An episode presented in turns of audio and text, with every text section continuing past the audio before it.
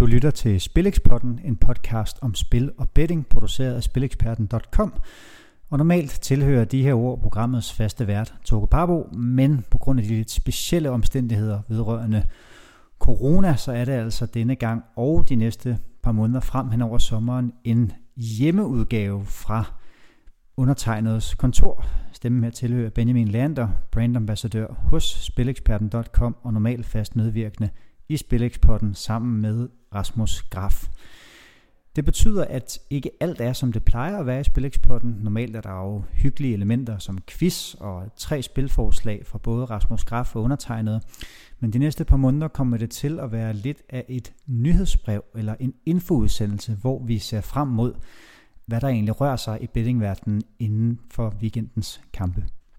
En weekend, der hedder fredag den 5. juni til søndag den 7. juni, og sidstnævnte dato er jo altså også dagen, hvor den helt store weekendattraktion løber af stablen. Det er sådan naturligvis Superligaens sidste grundspilsrunde, hvor der er spænding i både top og bund. Især i bunden, hvor de sidste fire placeringer i bunden af rækken skal tildeles, som altså kommer til at danne præcedens for, hvordan de to nedrykningspuljer tager sig ud. Men også i Tyskland nærmer man sig afslutningen på både den bedste række og den næstbedste række, ligesom vi altså også får en række ligaer i gang igen efter coronapausen. Både Portugal, Grækenland og Kroatien vender tilbage til nye normale tilstande i takt med, at deres ligaer starter op igen. Så der er altså masser at se til i en øh, fodboldspækket weekend fredag, lørdag og søndag. Der findes allerede nu tips til Superligaen under Leanders Ludinger inde på spileksperten.com, ligesom Rasmus Graf fra podcasten her også er ude med to Superliga-tips. Rasmus Graf ligger solidt placeret på hele 110 i tilbagebetalingsprocent, så der er altså tale om en mand, der har været en god investering at følge de sidste mange måneder. Med fidusbrillerne på kigger vi dog allerede hen mod fredagens kampe, hvor et enligt opgør fra Ungarns bedste række i den grad tiltrækker sig opmærksomhed. Selvom Debrecen mod Kaposvardi måske ikke ligefrem er nogen fodboldmæssig godbid, så er det altså et spændende opgør, fordi Kaposvardi i bunden af rækken altså rykker ud, med mindre holdet vinder over Debrecen på udebanen. Det er der ikke ret meget, der tyder på, fordi man altså tabte første kamp efter coronapausen med 0-6 på hjemmebane til Salagasegi, som også var involveret hæftigt i nedrykningskampen.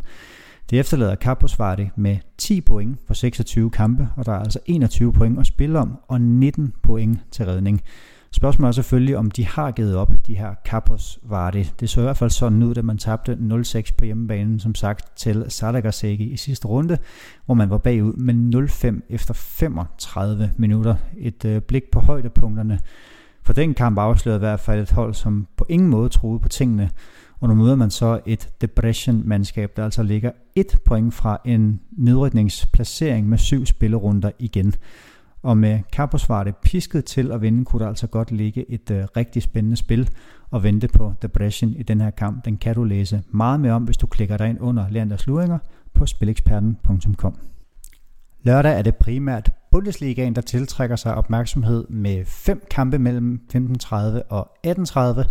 Og det er især Bayern Münchens udkamp mod Leverkusen, der for alvor ligner en øh, spændende affære med et Bayern-mandskab, der jo altså er 9 point foran Borussia Dortmund med 15 point at spille om og til med med en markant bedre målscorer. Så spørgsmålet er altså, hvad Bayern-træner Hansi Flick vælger at gøre, fordi Bayern blot fire dage senere spiller pokalsemifinale hjemme mod Eintracht Frankfurt. Det kunne være en mulighed for at hvile en øh, hårdt prøvet polsk angriber i ligatopscorer Robert Lewandowski, som altså har spillet 27 ud af 29 kampe, hele 25 af dem sågar også fuld tid.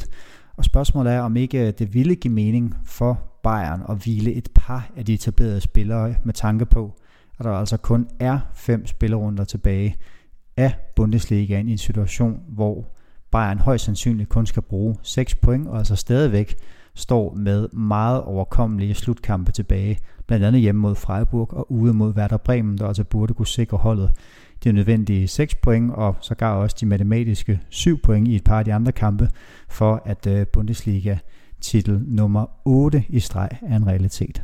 Uanset om Bayern sparer spillere eller ej, så virker det noget lavt med helt ned mod odds 1,45,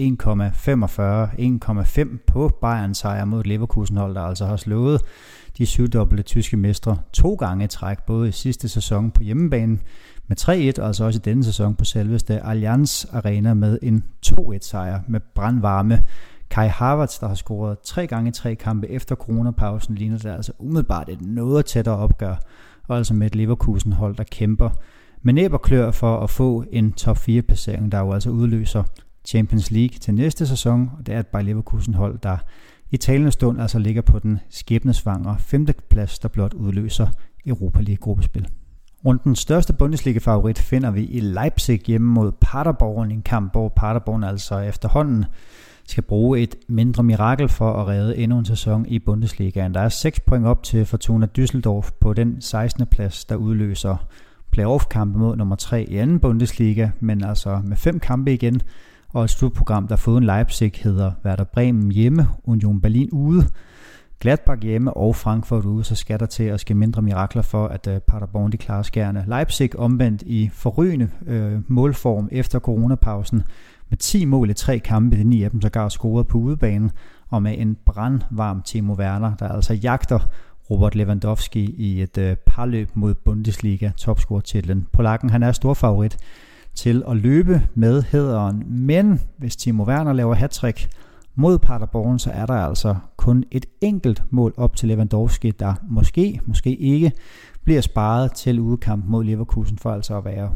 100% frisk til pokalsemifinale mod Frankfurt fire dage efter. Leipzig har ikke nogen pokalsemifinale at koncentrere sig om. De er for længst ude af turneringen, og derfor så kan der altså godt ligge et spændende spil i at gå efter øh, en masse Timo Werner-mål hjemme mod Paderborn i en kamp, hvor Leipzig altså blot giver odds 1,15 i snit i talende stund. Du finder også analyse på Leipzig mod Paderborn på spileksperten.com. Søndag skal der så besvares masser af spørgsmål i den sidste grundspilsrunde i Superligaen, og det kan det altså meget vel betale sig at sidde klar ved enten skærm eller taster klokken lidt i fire, når alle holdopstillingerne frigives til runden. Spændende er det især at se holdskemaer fra det nordjyske, hvor OB og AGF spiller forpremiere til pokalsemifinalen 10. juni, og eftersom begge hold har sikret sin plads i mesterskabsslutspillet, så kunne det meget vel være med adskillige rotationsspillere fra start i det opgør.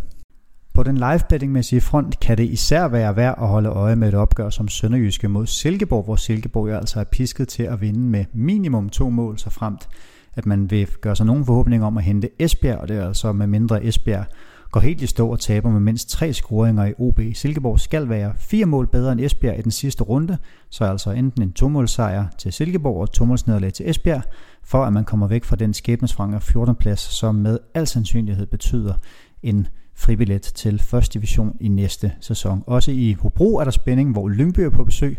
For Lyngby gælder det om at fastholde den nuværende 8. plads, sådan som man sammen med Randers FC agerer henholdsvis anden og første vælger, når det kommer til konstellationen af de to nedrykningsgrupper. Så er altså et øje på Hobro Lyngby, på OB mod Esbjerg og Sønderjysk mod Silkeborg med live briller.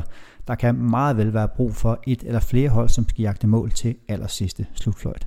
Men det er der ikke andet tilbage at sige. En rigtig god spilweekend, rigtig god Superliga-afslutning, men husk også, at spil skal være sjovt.